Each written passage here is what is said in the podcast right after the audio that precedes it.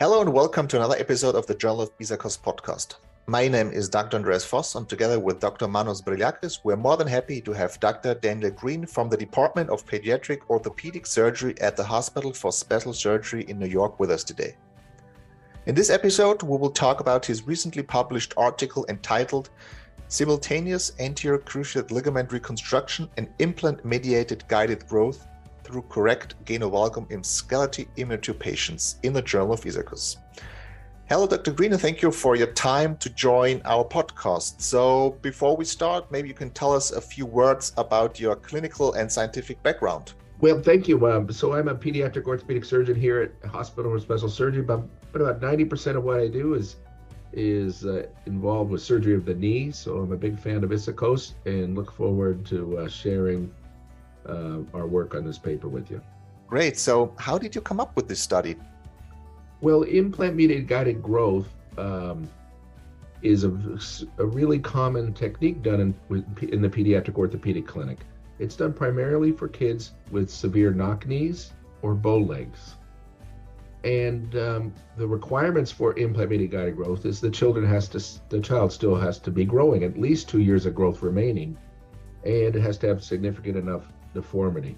And what really got me thinking about it with ACL is is I had a particular patient early in my career who tore her ACL three times uh, in the same leg. And it wasn't until the third time, after she was done growing, that we realized that the genu-valgum of the leg was contributing to her risk of ACL re-tear. So we did a distal femoral osteotomy and straightened her bone while we did her third ACL. But but if so now what we've transitioned to and what we reported in this paper is at the time of the ACL tear, the first ACL tear, we'll get screening x-rays in our children that are growing for two reasons. One, to double check their leg length and make sure they're starting off with the um, equal leg lengths on both sides, but also to screen carefully for, for genu-valgum. And if we see pathologic genu-valgum, then all we do is we add a 20 minute procedure to put a, a plate on the inside of the growth plate, the medial side of the distal femur, while we do the ACL.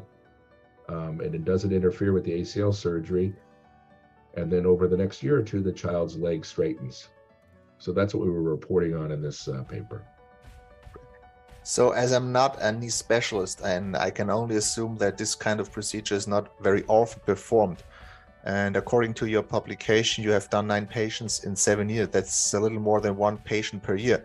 That really highlights the complexity of the treatment. So, can you briefly explain the concept of the technique of the implant mediated guide for you just mentioned that you use uh, a plate on the medial side of the uh, tibia? Correct. So, while the patient's growing, if they have the medial the medial plate we put on the distal femur usually. We can also put it on the tibia in severe cases but it's usually just the distal femur.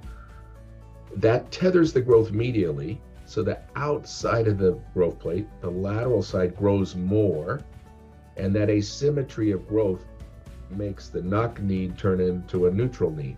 In most patients it takes eight months to two years depending on how bad the deformity is and how quick they're growing the downside of the technique is you have to follow these patients closely, and we usually do every four months X-ray. And then once the leg is straight, it's important to take the growth, the, the implant out, because if you leave the growth, the implant in too long, the con- the the varus deformity could result. But what I liked about this paper, or what I thought was important to share, was remind people about this technique, but also we didn't have any big complications or by adding this, uh, you know, the, not not too many problems by adding this incision. You know, the patient's rehab protocol was the same for most times, um, and there wasn't a huge rate of arthrofibrosis or anything. Okay, so if we would sum up your paper, what was your most important finding?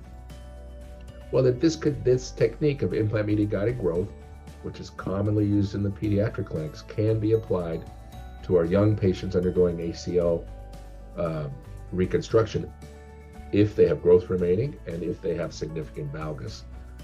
And that way we can avoid, hopefully, the need for distal femoral osteotomies or, or, late, or bigger surgeries later in life. And interestingly, you have used three different types of grafts to reconstruct the ACL. Is there any reason for? Well, this is just back to uh, our pediatric world of ACL reconstruction. So, our current protocol is to use the modified Macintosh technique with iliotibial band, essentially for our patients kind of 12 and under or under 12. And then as they get older, we'll go transphyseal, either with a quad tendon or a hamstring. And over the past five years or so, so we've used primarily a quad tendon autograft. I remember the discussion about the transphyseal drilling and the fear of harming the growth plate. Did you see any problems with the transphyseal drilling? We I've seen growth arrest with every ACL technique. You know, but it's my specialty. You know, so what is the rate so uh, of a uh, growth disturbance transphyseal? We don't have exact numbers because most of them are done in kids with little growth remaining. But the really young kids, some studies say 60 patients, no growth arrest. Some studies say 60 patients, one or two growth arrest. I've seen in my career at least 10 growth arrest and pediatric ACL surgeries, some with transphyseal, some with all epiphyseal, and even overgrowth and growth issues with modified Macintosh technique. So in really young kids, you just have to follow them really carefully and and uh, go over the options and the risk with the families so to help help them select the best technique. So someone may also ask the question if the guided growth will influence the graft tension over time. Is this something you have noticed or are concerned about? I don't think so. You know, I, I always wonder also if growth itself can interfere. Inter, you know, uh, the growth of the growth of the physis itself will could it affect the ACL tension even without the plates? you know, as the growth plates grow. So I think it's possible, but I basically the goal of the guided growth is to is to correct the genu valgum that we sometimes see in uh, in our young pediatric ACL patients. So did your finding change your clinical practice in any way? Yes, I think we're we're really using this technique more frequently. It's not uncommon. Uh, we're definitely doing more than one a year now, and we look specifically for it. And if we see genu valgum, uh, many of the kids have knock knees on both sides, so we'll have we'll do the plates on both knees and the ACL reconstruction on the one that's that's affected. Great. So I think I have nothing to ask anymore because we have summed up the, the intention and the results of your paper.